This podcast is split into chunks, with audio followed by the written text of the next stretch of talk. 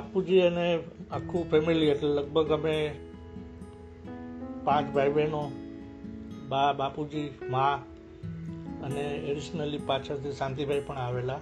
આ બધા લગભગ આઠ જણા અમે હીરાભુવનમાં જે બાપુજીએ રૂમ લીધેલી, દસ બાય દસની રૂમ કહી શકાય, ત્યાં ઘણા વર્ષો રહ્યા. એ ત્રીજા માળની રૂમ હિમા હીરાભુવનની રૂમ આજે પણ બરાબર યાદ આવે છે. લગભગ આઠ વ્યક્તિઓ એક જ રૂમમાં કેમ સમાવેશ થયો હશે એ આજે કલ્પના કરીએ તો એવું લાગે કે આવું બને જ નહીં. છતાં અમે વર્ષો સુધી આવું જોયું છે. બાપુ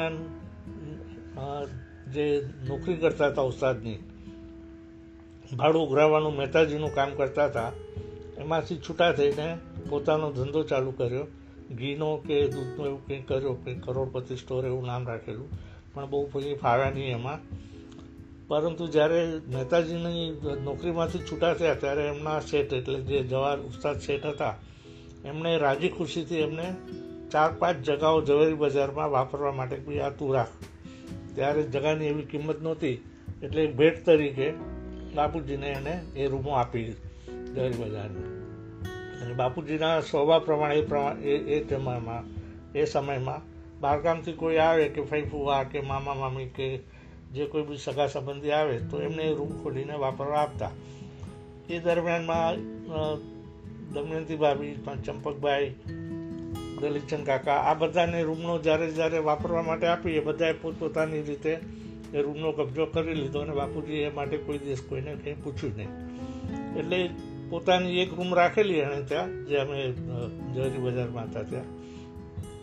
પણ હીરાભુવનમાંથી જ્યારે સેટ થઈ ગયા ત્યારે પછી એ રૂમ પણ ખાલી પડી રહી હતી અને એ રૂમમાં જલીચંદ કાકાને માલ ભરવા માટે ચાવી આપતા હતા. હવે અચાનક એક વખત એવું થયું કે હીરાભુવનનું અચાનક કોલેપ્સ થઈ ગયું, પડ્યું પડ્યું. હવે એના પડવાથી રાતોરાત બધાને ખાલી કરવું પડ્યું. ભાગ્ય સારા હતા કે કોઈનું મરણ નહીં થયું, પણ બધા વ્યવસ્થિત સલામત રીતે નીકળી ગયા. અને હવે ક્યાં જવું એ બધા માટે એક પ્રશ્ન હતો.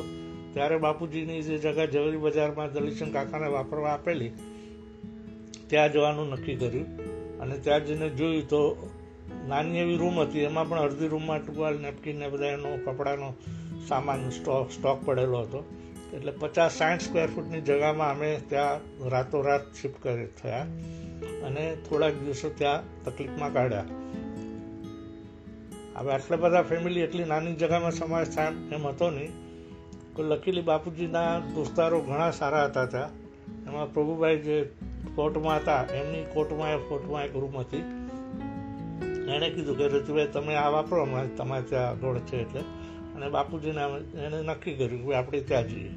એટલે અમે ત્યાંથી ઝવેરી બજારની રૂમ ખાલી કરીને ફોર્ટમાં રહેવા ગયા. કેટલા વર્ષના હશું એ બહુ આઈડિયા નથી, પણ નાના જ હતા ત્યારે. અને ત્યાં એકાદ વર્ષ કદાચ રહ્યા હશું પછી બાપુજીને લાગ્યું કે હવે આપણે આપણી પોતાની જગા ક્યાંક લેવી જોઈએ. એટલે એમણે માટુંગા એરિયામાં જગા જોવાનું નક્કી કર્યું. એ દરમિયાન માટુંગામાં કચ્છીપુરમાં એક જગા ગમી અને એનો સોદો બાપુજીએ કરી લીધો. હવે અચાનક ફઈને અને ચંપકભાઈનું કેવું એમ થયું કે તમારા કુટુંબ કરતાં અમારું કુટુંબ વધારે મોટું છે. જો તમને બીજી જગા મળે તો આ જગા અમે વાપરીએ, અમે રાખીએ. અને બાપુજી એના સ્વભાવ પ્રમાણે કીધું, સારું તમે અહીંયા રહો, હું બીજી જગા ગોતું છું. અને બીજી જગા ગોતતા ગોતતા ચીમના ભુવનમાં જે ત્રીજે માળે એક રૂમ જોઈ અમને એ ગમી ગઈ અને એ નક્કી કરી લીધું. એટલે અમારું કુટુંબ ચીમના ભુવન માટુંગામાં શિફ્ટ થયું. એટલે ત્યાં ઘણા વર્ષો રહ્યા. આ સેકન્ડ ફેઝ